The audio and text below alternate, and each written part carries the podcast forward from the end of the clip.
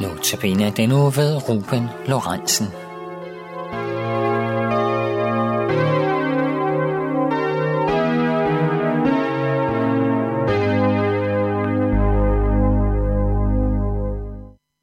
Helligånden skaber liv. I denne uges serie af andagter om den treenige Gud er vi nu nået til Helligånden. Og hvem er han? Var han til stede før pinsedag? I skabelsesberetningen har vi den treenige Gud til stede. I begyndelsen skabte Gud himlen og jorden. Jorden var dengang tomhed og øde. Der var mørke over urdybet, og Guds ånd svævede over vandene. Gud sagde, der skal være lys, og der blev lys. 1. Mosebog 1, 1-3. Gud Fader skabte ved sit talte ord, altså sønnen, imens ånden svævede. Svævede og gjorde hvad? Da formede Gud Herren mennesket af jord og blæste livsånde i hans næsebor, så mennesket blev et levende væsen. 1. Mosebog 2, vers 7.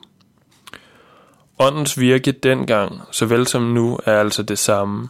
At skabe liv. At give liv. At give liv ind i det formede, ind i det skabte. Ånden svævede rundt over den tomme og øde jord og gav liv, og han forskyndede. Derfor er tragedien også den, at mennesket bliver frataget af ånden, da de forsønder sig imod Gud. Mennesket fravælger livets Gud, for selv at blive guder. Det vil sige, at mennesket ønsker selv at være herre over sit eget liv og sin egen fremtid. I stedet for at op, opholde sig under Gud Faders kaskade af liv og kærlighed, vil de nu selv stå for dette, og derfor tager Gud Herren livet fra dem. I stedet for liv og kærlighed og orden, lever mennesket nu i en verden af død og had og kaos. Dette var for øh, var prisen for at forsøge at blive gudelig. Mennesket frataget, fratages Guds velsignelse ved syndefaldet, og derfor lyder Guds ord til sidst over mennesket. Ja, jord er du, og til jord skal du blive. Gud tager altså sin ånd fra mennesket, og derfor vender mennesket tilbage til det, det kom fra. Uden Guds ånd er der intet liv. Derfor siger Jesus også i Johannes evangeliet, Den, der tror på mig, skal det gå, som skriften siger. Fra hans indre skal der rende strømme af levende vand.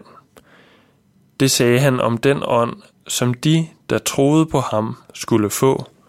For ånden var der endnu ikke, fordi Jesus ikke var herliggjort. Johannes evangeliet kapitel 7, vers 38-39. Uden ånden er der intet liv. Uden ånden er vi som træer, der har fjernet os fra strømmen af vand. Vi kan ikke forvente at overleve. Med ånden blomstrer vi op og bærer frugt, så vi endda kan blive til liv for andre.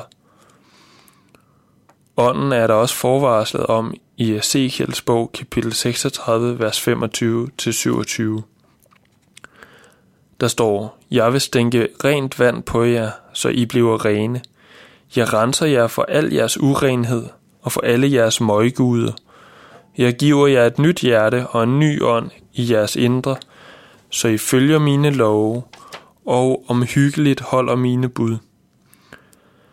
Dette er den nye pagt, som Gud lover, og som Jesus indstifter ved sin død.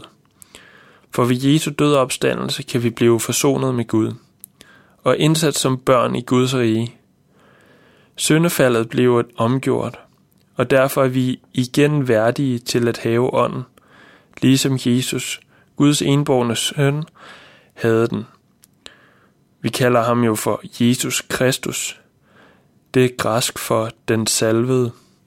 Faderen salvede synden med ånden, blandt andet for at vise omverdenen, at dette er hans elskede søn, i hvem han har velbehag. Sådan er det nu også med os, der er kristne – i os har Gud velbehag, på grund af Kristi gerning for os.